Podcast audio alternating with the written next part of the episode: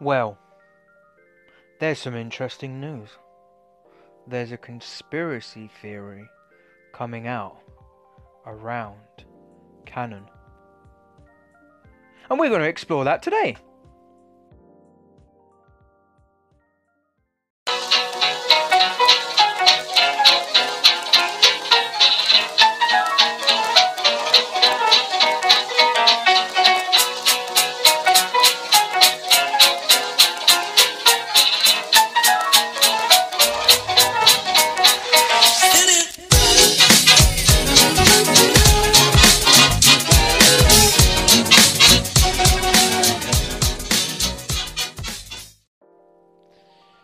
Tony and Chelsea Northrup from YouTube, and I apologise, I think I'm pronouncing the last name wrong, brought up this compelling, I was going to say story, but conspiracy theory around Canon. And what it is, is we understand that Canon only has a few mirrorless cameras. Now, the CEO of Canon, who's 81 and has worked for the company for many, many, many years under different roles before becoming the CEO, said that they were building for a trend. They seem to think that mirrorless cameras are going to be this sort of trend, something that's happening now but may not continue. Now, as we know with companies, they like to build and earn money on the basis of their shareholders. Now, one thing we've noticed over the last few years is that things at Canon, especially in their imaging department, which still takes up at least 24% of the company, which is still a large percentage for a company. They are evening out when it comes to the camera side of things. Now, what a lot of people don't realize is as well is that Canon isn't just about cameras anymore when it comes to their imaging department. They're also doing image things for medical and CCTV video cameras and all this jazz. Now, the conspiracy theory is is that Canon might be waiting to make the world's best mirrorless camera. Not exactly the world's best, but one that will surpass most others. Now, what Canon usually does is they don't usually send out a product that's half finished that needs a software update down the line. They like to send out a polished, almost finished camera. And when I say almost finished with Canon, it means there may need to be at least one tweak, but that can be dealt with later on.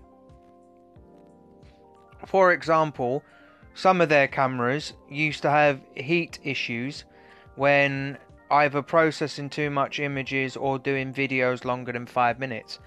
And then they bring out updates to the cameras like the 5D Mark II, the 5D Mark III.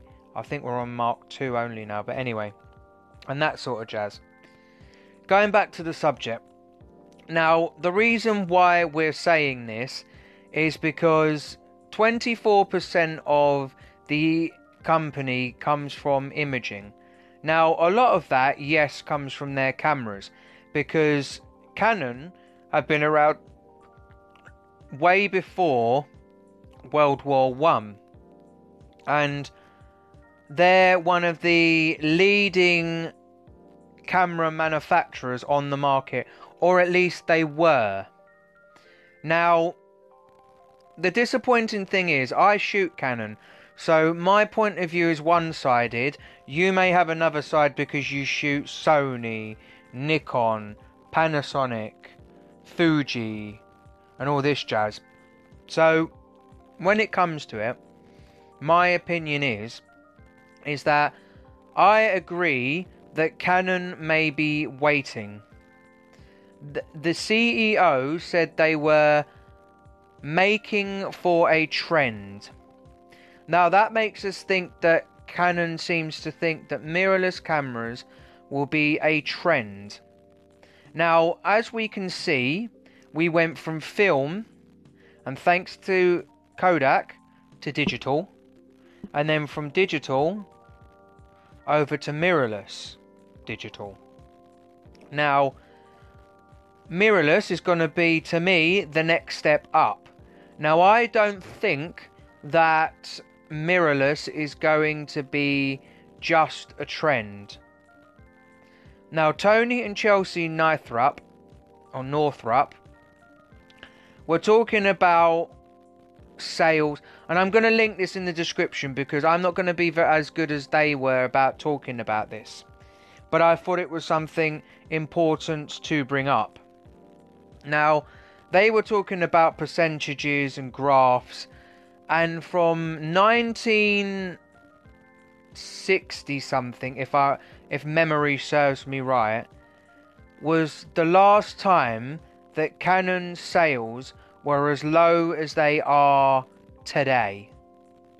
Canon sales seem to be evening out when it comes to their imaging department. Now, again, this may be because they might be trying to even it out for the shareholders to make them happy. But with a person that's been with the company many, many years and is CEO now, I don't think his last legacy before he retires is going to be getting rid of the imaging department or letting the imaging department fail in any way. Now, you may agree, you may disagree. Now, again, this is subject because I am a Canon shooter. Doesn't necessarily mean I've never used Nikon, Fuji, Panasonic, Sony, but I just prefer Canon because that was the first camera I got and that's what I prefer. My father had all the accessories because he was always Canon, so I've always shot Canon. Now, this is a short episode, but I thought I'd bring it up and just let you know what's going on. Head over to the description of this episode on anchor.fm slash be it me not you and watch the video and listen to a longer and better description of how this conspiracy theory could change photography forever. Now, I hope you enjoyed this episode of Be It Me Not You, the photography podcast, made in part with Anchor.fm. Head over to Anchor.fm and download their iOS and Android apps and leave me a message to be played on the next episode of Be It Me Not You, the photography podcast.